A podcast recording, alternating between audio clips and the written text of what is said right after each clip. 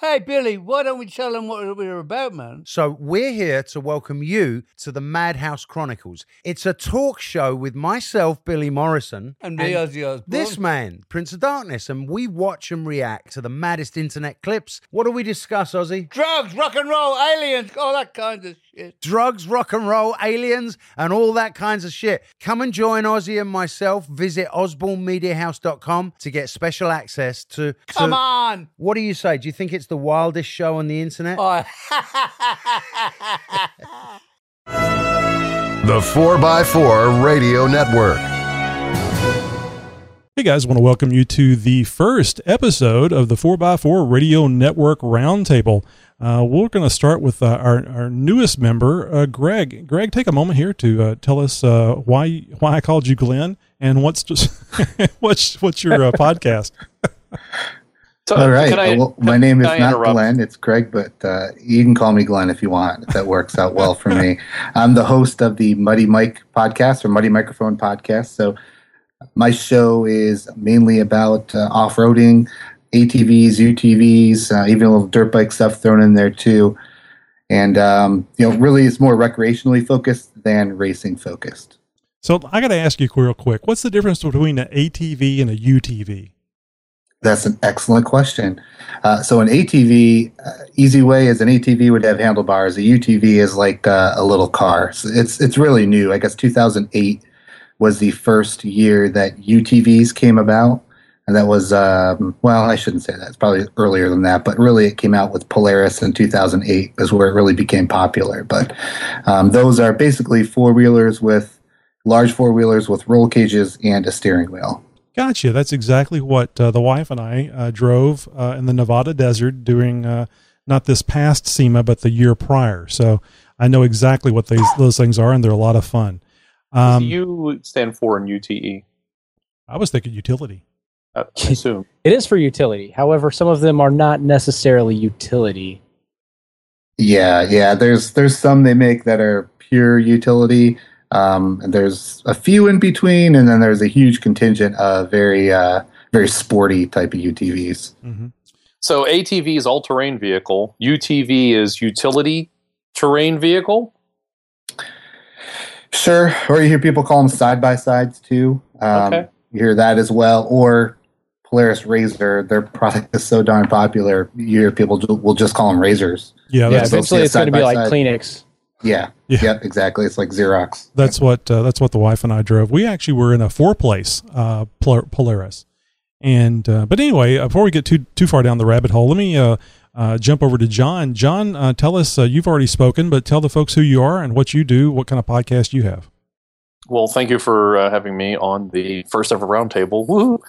uh, uh, I uh, my podcast is called Centre Steer Podcast. That's C E N T R E, and I will explain the spelling in just a moment uh, because uh, it is a Land Rover podcast by, for, and about Land Rovers uh, and lo- Land Rover owners. And uh, so we spell center in the British spelling, so that's why it's the E N T R E. And even though we're in North America uh, primarily, we do have some. I I have uh, over time been able to get some uh, people join the panel uh, from the United Kingdom, and we've uh, had them on a couple times. That's been very nice. And it's a monthly podcast, and we talk about uh, old Land Rovers, new Land Rovers, uh, proposed Land Rovers, uh, off-roading, overlanding. Uh, basically anything that might touch on uh, a Land Rover we like to talk about. And recently, uh, in fact, uh, our most recent podcast, uh, we uh, were talking to a family that uh, is traveling pretty much all around the world, uh, but they are right now in South America and they are headed up to Alaska. And we talked to them while they were in Cancun, Mexico via Skype, and uh, really neat people traveling in a Land Rover Defender 130. And uh, that was pretty cool. So What- that's uh, that's kind of like the breadth and of my podcast, I What suppose. uh, what episode is that that you talked to them on? In case people are listening to this later and they'd like to find it. That would be number 25. So that would be uh, Centre Steer. You go to centresteer.com and uh, look for episode number 25. Is that the Lizzie Bus uh, interview?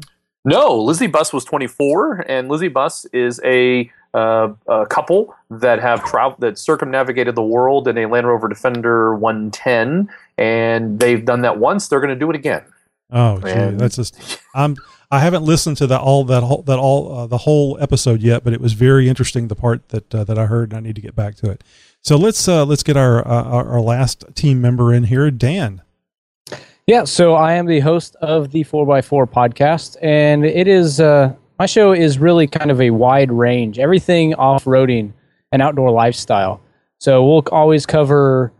I try to have an interview on each of the episodes. Um, sometimes it's interrupted due to uh, my life and work, uh, but usually we'll have an interview with somebody in the industry or somebody that's doing something cool in the off roading community.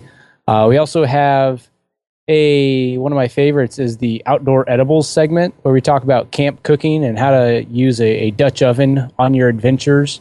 Um, because I'm a firm believer that you can eat well when you're off road. You don't have to just eat trail mix and beef jerky. Uh, you can do better than that. Um, but we also have a uh, we call it the off road aptitude. Where we'll talk about a product or service or something like that that will be beneficial as you're planning your adventures or actually out on your adventures. Um, and we've got a I've got a co-host Craig, and now Rich is coming on and joined the show.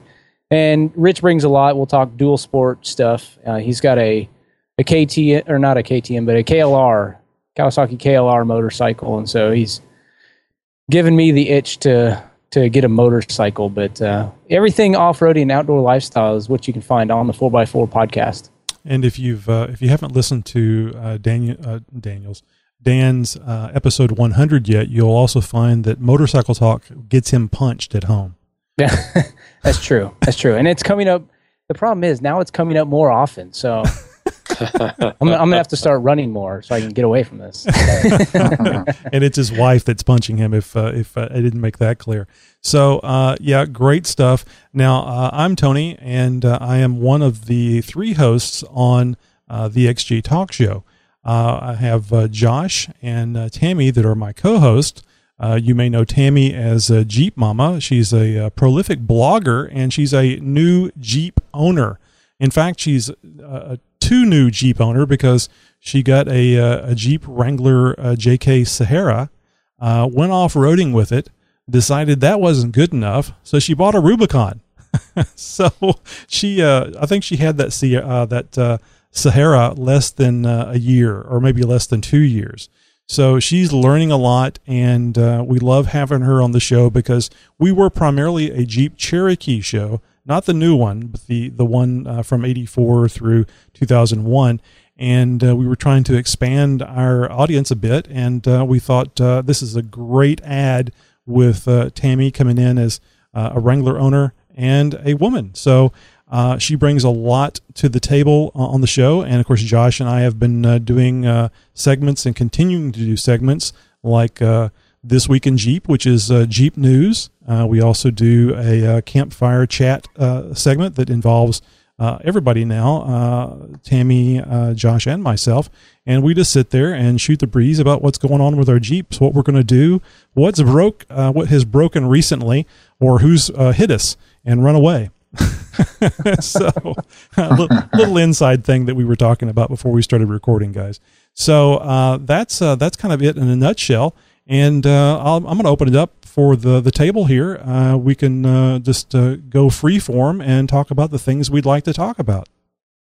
Well, the Well, one thing I just I stumbled across earlier was this article about uh, Land Rover stepping into the Special Vehicle Operations Division, and so I wanted to ask my resident Land Rover expert. So, John, what do you know about the uh, the Special Hang- Vehicle Operations? Hang on, let me let me get the resident Land Rover expert here. Uh, well, hey, thanks for calling me out first. Uh, well, uh, Land Rover has, uh, I guess, big big news, and and, and I'm going to go back a little bit before I answer your question. Um, but the big news in Land Rover world is the model that everybody knows and loves, and is when you hear the word iconic would be true true for this, and that's the Defender is going to come to a uh, close the end of this year, 2015, and they're no longer going to produce uh, the, uh, the the Defender. They're going to come out with a new model. Uh, I think to debut, I believe in 2017, so there'll be a year break or maybe two uh, before that comes out. But I think so. They've I think it, it, to kind of massage uh, the transition to the new to the new uh, Defender. They've been doing some things to help uh, ease people in, and one of those is coming out uh, with this special vehicle operations unit. And the the, the main intent is to take existing models and then just make them a little bit more customized, a little bit a little bit better for the person that is going to buy them. But they are also moving in, and I'm going to throw another three-letter acronym at you uh, to SVR, which is or is it SVX or SVR? I'm looking at my notes here. It's a good Uh, show. and and it's going to be, or maybe it's even SVX, but it's going to be for off-road capable vehicles. So they're going to take special vehicles and then go even a little step further and make and make kind of an off-road version that would then be customized for whoever's buying and purchasing.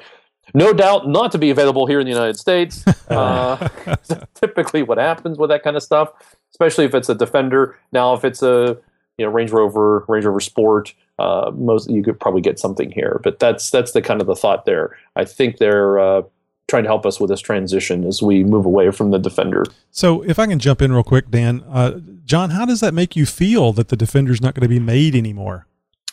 Uh, not good. It'll be Uh, back. It has to come back.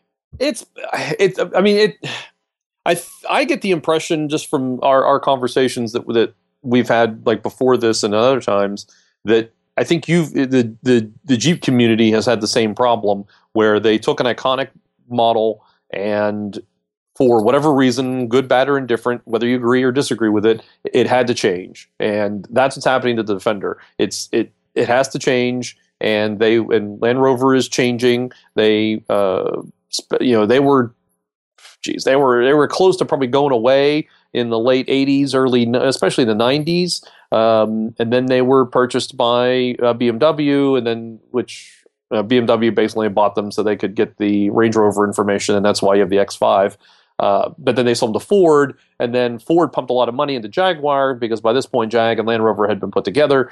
Uh, pumped money on the Jaguar, helped out Land Rover a little bit, kept them going, and then uh, sold out when Ford had problems. Then they sold them off to Tata out of India, and uh, both Jag and Land Rover and Tata's been pumping a ton of money into them, and and they've been updating all their models, and so you're seeing the Defenders now getting to that point of they're going to uh, they're they're going to uh, you know update that model and but make one other comment. Um, a lot of it has to do with the American market.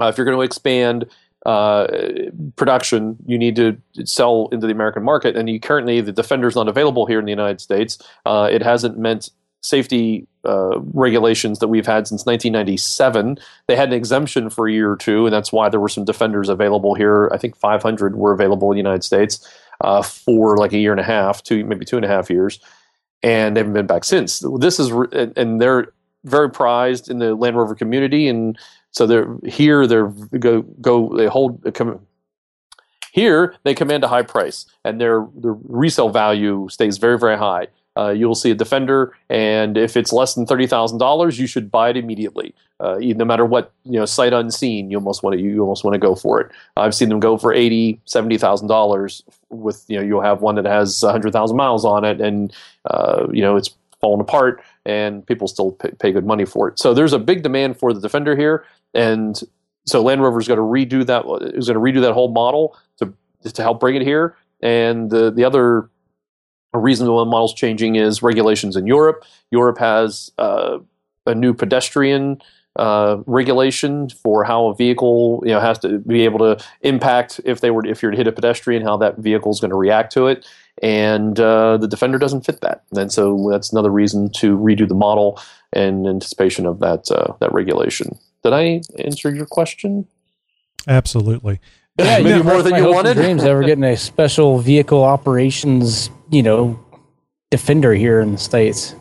I think the the thing that made the most sense to me was about them wanting to get into the American market, and if if they they don't make a vehicle that can be uh, sold in America, they're losing lots of money. So Right. that That's- one argument made a lot of sense to me. I'm a little concerned about the bumper though. If if this is really an off road vehicle, and it's it's made to, um, you know, crumple or break away or I don't know, uh, explode inwards when it, when it hits a pedestrian, how good is that going to be for an off road vehicle?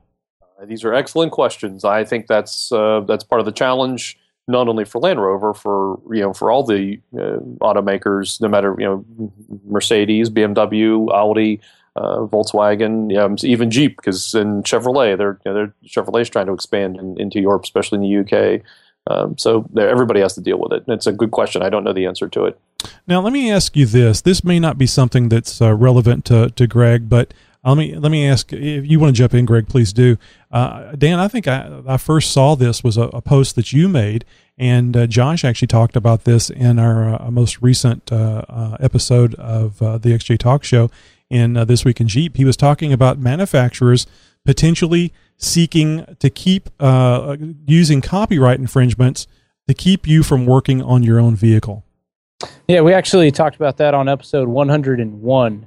And so uh, they're trying to make the argument under the DMCA, the Digital Millennium Copyright Act, uh, where uh, you don't actually own the vehicle, I think. You kind of own the rights to operate the vehicle, but any modifications, be it, you know, replacing even with a stock part, is not authorized unless you are a certified mechanic.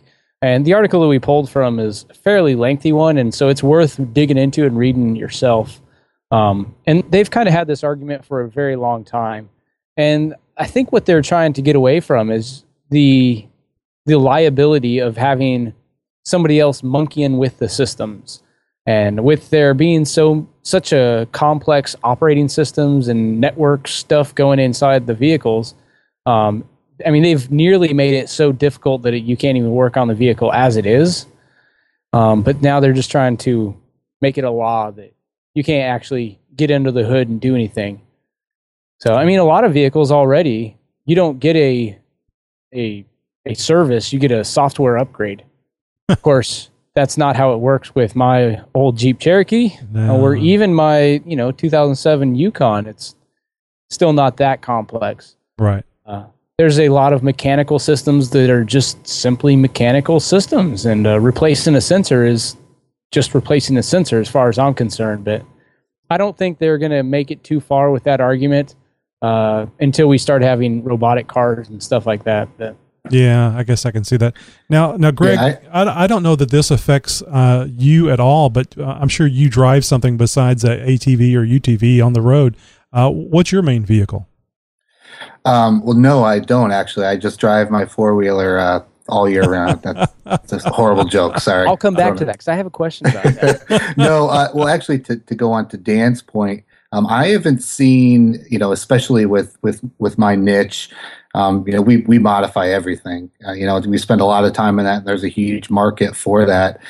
Um, so I haven't seen anybody push to not be able to modify what the OEM pushes out. But what we have seen, um, which we're starting to see a lot more with side by sides, uh, is uh, they came out with the ROV mandate, which basically it's the CPSC and some of their, you know, in my opinion, very questionable data as to what's safe or not safe about UTVs, and they're trying to push OEMs to, you know, for example, uh, lower ground clearance, um, you know, widen vehicles, which, you know, for us folks that, that live in the Northeast, you know, a lot of the trails that I ride are ATV trails and they have to be at least 50 inches or less to get on them. Um, so that's a game changer for us. And along with some other things too, like seatbelt interlock and a whole bunch of crazy stuff that I don't think needs to be on a UTV that's more automotive. Uh, so that's a hot topic right now for us and for myself is, you know, what's going to happen with that. I know, you know, you guys probably remember when three wheelers were, Oh, yeah. you know, big in the mid 80s and they came out with a consent decree and basically said, hey, you can't manufacture three wheelers anymore. They're off the market. And, you know, now today it's, you know, you're lucky if you can get a hold of them. So, um, I guess my biggest concern, I've talked about it on my podcast a few times. My biggest concern is, you know, my community that, you know, I'm involved with. Um, we don't do a good job of getting together as one united voice and enacting change. And my biggest fear is um, the CPSC is just going to roll through with this and nobody's going to contest it. Yeah, it makes exact uh, a lot of sense because you have to have a big voice uh, to be heard to keep things from changing. You know, it's funny you mentioned the three wheeler. Uh, the uh, uh, next to my mom's house, the neighbors they had one of those for a short period of time, and uh, the youngest daughter uh, fell off of that thing, and I think she hit a tree. She had a bruise about the size of Montana for several weeks. She was okay, but uh, it was huge, huge bruise, and it was uh, they were out there just you know balls to the walls, and uh, they don't turn that well. so I can uh, I can see that uh, the four wheelers are, are much safer. Uh, although uh, those things are pretty heavy, and uh, without a, any kind of roll bar on top of them, I can imagine they they get pretty heavy and hot whenever they're on top of you. Yeah, and I, I tell you what, I, I spent a lot of time looking at the. If you ever go to the CPSC website, they have a really good. Well, I shouldn't say good. They have a large website uh, that has some some data on it, and they have a lot of information about you know accidents for UTVs. And my biggest problem, or you know UTVs, ATVs, whatever. My biggest problem with it is it's just very incomplete. Like you know, anytime there's an ATV accident, I actually get like Google alerts. And anytime there's an ATV or UTV accident, it goes to my inbox. And I've been doing this for months now. And, you know, kind of when you put together the CPSC data and then you look at, you know, this is all completely informal and not scientific, you put it all together, um, it just, it's very incomplete and there isn't good research on accidents that happen. So you know i guess what i'm trying to say is a lot of these accidents that happen it's either hey guy wasn't wearing a seatbelt uh, they had more people on an atv than should have been on an atv and were operating it unsafely uh, driving on a road when they shouldn't have been. I, I don't know. I, it, it gets me fired up a little bit when people, and I'm not pointing the finger at you guys, but when people say that ATVs or UTVs are unsafe and they throw it out there when, you know, really the data doesn't show that. And, you know, that's my other problem with the CPSC is they put that out there and project it and their data is incomplete and people take it as gospel. Sure. And, and I'll get off my soapbox. Go ahead. Proceed. No, I think well, uh, I think the question- passion is a good thing to have. I'm sorry, Dan. Go ahead. So my question is, you know, the the UTVs like the Polaris Razor looks like an incredibly safe vehicle. Um, it's got, well, I don't know if it's stock, but it comes with doors. It's got a roll cage. It's got at least three point harnesses, seatbelt harnesses. Is there going to be a time when these are actually road legal? Because from you know most of the listeners to the 4x4 podcast are for the most part against UTVs because I am looking here at their website. The Razor XP 1000 EPS is 20 grand plus freight and setup.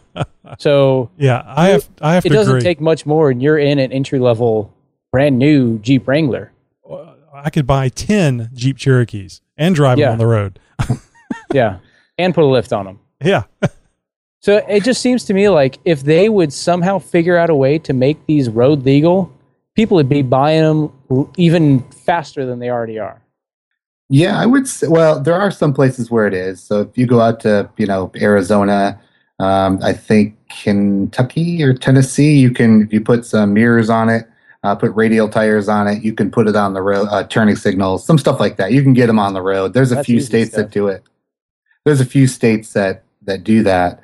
Um, also, too, I think a lot of townships now will allow or have allowed ATVs. West Virginia is a glaring example um, where they will allow UTVs, ATVs, whoever to ride from trailhead to trailhead, so you don't have to trailer, which has helped. I think that's a big part of it. Um, and to to kind of talk to your question about the price, I mean, you can, you know, I mean, heck, you can buy a four wheeler for as low as you know six thousand dollars. Like you said, you can buy a Razor one thousand. Heck, they make turbos now, and you know you can put twenty three, twenty four thousand dollars into it. But you pay twenty three thousand bucks, you're getting a quality machine with some Yeah. pretty high performance parts. You know, some you know solid, you know Walker Evans, Fox shocks, coilover suspension, trailing arms. I mean, it's like a mini trophy truck. It is not a, you know, it's it's not a road vehicle for sure. Let me ask you this, and, and and I don't know if this is common or not, but I have a, a buddy of mine who uh, whose brother bought one of those eighteen thousand dollar uh, UTVs, took it out a few times, and wound up having they both uh, got together and uh, had to uh, wind up replacing the uh, upper and lower control arms because the ones they had on there were crap. And I thought for eighteen thousand dollars you could get some decent control arms. Is is this a typical thing that you see that these things are being sold for off road use? You use them a few times, and you know, of course, you're you're hard on it because it's a dedicated off road uh, uh, product, and then you have to wind up buying some aftermarket stuff just to keep it going.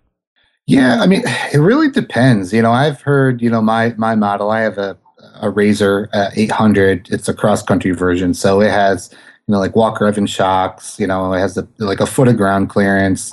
You know, some pretty decent travel. You know, it's it's a you know it's a quality machine, and I've had no problems whatsoever. I mean, I it's it's a CVT drive, so it it's basically a belt driven, kind of like a snowmobile. Oh, if that okay. makes sense, a snowmobile clutch. So, and I, my always my biggest concern is that stinking belt is going to break. I always feel like that's a failure point, but Yeah. you know, every time I take the, the, the shroud off it, the belt looks fantastic. Um, I've had no real major issues and I've run dead on into, you know, into trees and, you know, done some pretty dumb stuff. Um, and I, I've been solid, but on the same token, I've been on some forums and people have the same model that I have. And all they do is complain about all these mechanical problems, and I'm it just shakes my head. So you guys probably deal with the same thing, though. Sure. Yeah, you get you one know- made on a Monday and yeah, it Yeah, just falls apart. Well, it really Yeah. depends on uh, on the on the driver. Uh, I'm sure how much they weigh and how much alcohol they've had. So uh, you just you just never know. But I just I was surprised. I, I have no problem with somebody spending hundred thousand dollars or something if that's what they want to spend it on. It just boggles my mind that you can't even drive on the road. So, like the Dan's point, I think it would be wonderful if uh, if they were to lobby uh, the local governments or federal government where they could actually drive those things onto the road. I think it'd be a blast uh, uh, driving a, a, a modified uh, uh, go kart, if you will, especially as fast as those things go and as high as they sit. I mean, the one that uh, we drove in Nevada was just a, a, blast to drive. At no time did I I feel unsafe, and we were we were moving up and down those dunes. So anything could have happened, but nothing did. Yeah, it'd be nice to see. You know, I mean, I, I think we we're doing a better job when you look across the country. There's definitely a lot more areas that are embracing uh, riding areas. You know, I, I think I've I've talked about this before on my podcast too. But you know, as coal as the coal industry dies across the you know mid Atlantic and you know Kentucky to West Virginia to Pennsylvania, as that industry dies, there's you know acres and acre thousands of acres of land that is opened up that people can't build on, they can't really do anything with, and they're turning it into riding areas. And those townships are realizing, you know, that surround it are realizing, hey, there's a whole economy here. Mhm. Um, if you ever, if you're interested in geeking out and doing some reading, uh, there's a great uh, uh, Hatfield McCoy Trails, the big trail system through West Virginia.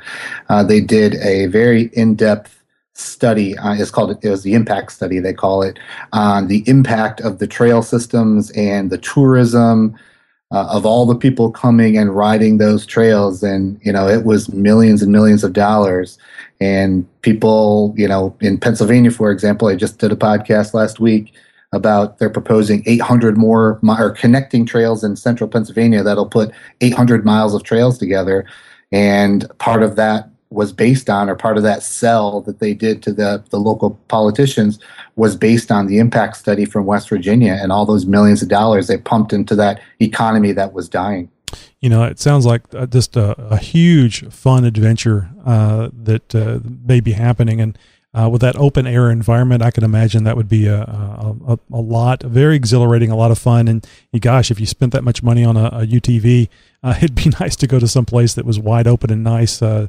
to uh, to to ride it. Hey, uh, Dan, let me ask you real quick. So, Dan, you're getting ready to make a big time trip. You're you're physically moving from one location that we call the United States to an, another location that is loosely called the United States. It's true. It's true. I am uh, actually getting ready to move again uh, from the Kansas City area up to the interior of Alaska. Uh, this is another move because of my job, um, but this time I am not taking the Jeep. I mean, well, the Jeep's going. I'm not taking it. I'm going to drop it off with a commercial shipping company, and they're going to haul it up there for me. Um, but we're going to do as a family an overland style trip, uh, all kind of living out of the uh, the Yukon XL and I'm building a trailer specifically for this adventure. And it's going to have everything from electricity to a hot shower and the kitchen. Um, I don't know who I was talking to, joking about it. You know, I said, "Oh, well, you should add a kitchen sink." I said, "Oh, I already got got the kitchen sink figured out." So, That's the easy part. yeah, you're gonna have to come up with something more creative than that to stump me. But uh, it has been quite the project, and I'm I. I about 80% finished now. Uh, I still have to run the plumbing for the water tank and the, the pump and the, the lights on the interior. Uh, but the trailer is basically going to be a gear hauler, and then we'll put a rooftop tent on the vehicle and a bike rack for the bikes. So we have some entertainment whenever we stop for the evenings and stop along the way. But it's going to be really fun to explore uh, a lot of a lot of the Pacific Northwest areas. We're going through uh, through Yellowstone National Park as well, meeting up a bunch of friends and family along the way, and probably a lot of listeners to the 4x4 podcast. I'm trying to plan some meetups in various cities such as Portland and there's really not a whole lot of large cities between Denver and Portland, but you know, we are going to share our location. So if you're in that area, you can find us and uh, shake our hand. We'll give you a sticker, high five, whatever.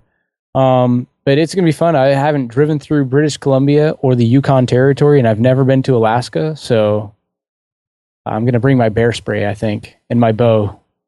Well, Keep the critters nice. at, at you know, distance. I would recommend some shark repellent too, because you never know. yeah. Yeah.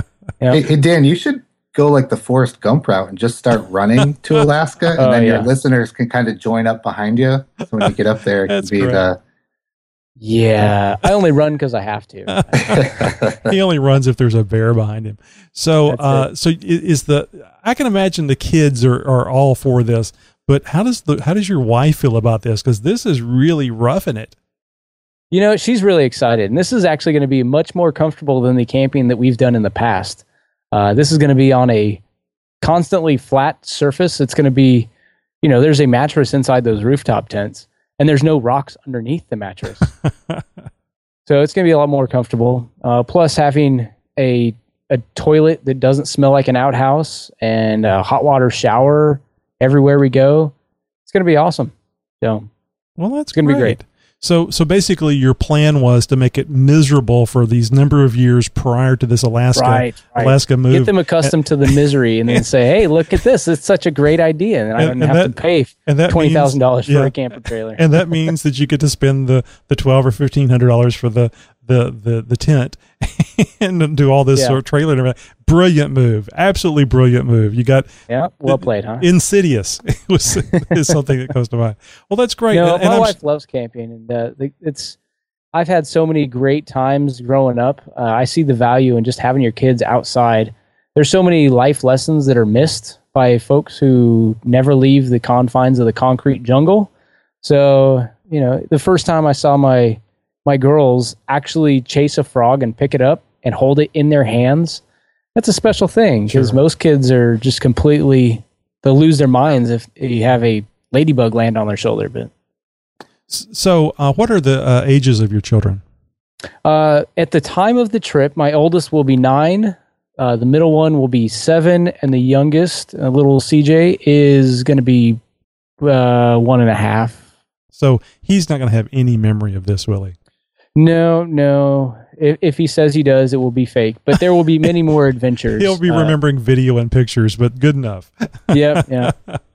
So that's great. Well, uh, and I'm sure that you're going to be continuing to do the podcast. This is about what a three or four week trip that you're going to be uh, going on. It's, yeah, it's not just yeah, a drive straight through. three or four weeks. That gives us some buffer. Uh, there's there is a hard date that I have to be up in Alaska, um, but outside that, we've got a lot of flexibility. It'll just be a one month vacation, and uh, fortunately, the government does pay to, for us to drive up there, so we'll have to pay a little bit out of pocket for all the detours and other things like that. But uh, it's one of the many benefits of being in the military. Highly recommend it. So Well, it's going to be a great time. Sounds like it's going to be a great adventure and a boon to your uh, subscribers over at the 4x4 podcast to be able to hear uh, your adventure. Do you have any kind of plans for the uh, for the podcast? I mean, do you know if you're going to be doing one or two, maybe more episodes, or maybe a series of short uh, episodes?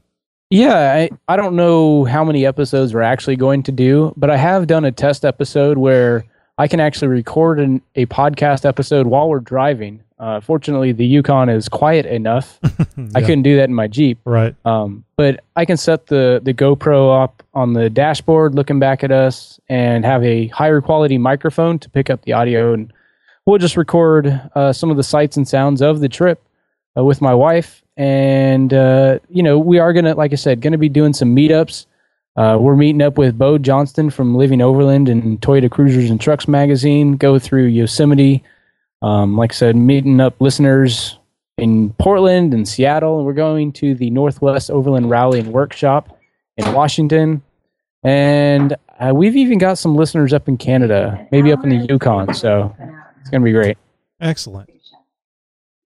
Well, Greg, I don't know if you have anything that you wanted to add about your any upcoming uh, guests or anything that you have on your your show. If uh, if not, maybe you can just let us know how people can find you. Can you hear me? Yes, sir. I'm sorry, I missed that last part. You were chopping up. Let me just take a quick pause here. So, Greg, I was just wondering if you had anything on your upcoming shows that you wanted to share with us, or uh, maybe how people can find you and uh, get a hold of you on social media. Yeah, you can uh, follow me on Twitter, Facebook, uh, the website where you can download the podcast is uh, www.muddymike.libsyn.com and uh, pretty active on Instagram as well. So any of those avenues you can follow me on. Uh, also, I'm pretty excited. Uh, probably going to be having uh, Brian Fisher on. I think I'm actually interviewing Brian Fisher on Thursday. So he's a pretty big uh, figure in the ATV industry. Excellent. Well, we'll certainly be looking forward to that. And congratulations for be, in becoming a the newest member of the the uh, 4x4 Radio Network and the 4x4 Radio Network Roundtable. So, Dan, how can people find you? I think uh, everybody knows, but just in case uh, they're they're new to this whole thing. Yeah, the best place to go to find us is the 4x4podcast.com. And from there, you can get to our Facebook page, to Twitter, to Instagram, Google, Plus, all the blah, blah, blah, all the different networks. And, uh, you know, be sure to subscribe in iTunes or just use the RSS link and uh, download all the episodes and tell your friends. Well, great. And of course, you can find uh, the XJ Talk Show uh, on uh, xjtalkshow.com. We're also on Facebook, uh, uh, XJ Talk. We're also on uh, the YouTube, YouTube slash XJ Talk dot page, I believe it is. So we're about everywhere you can you can even think to ever think to find us. So uh, with that, we're going to call this to a close. Unfortunately, we lost John earlier, so we'll uh, I'll uh, say goodnight for John and uh, thank you guys very much for listening.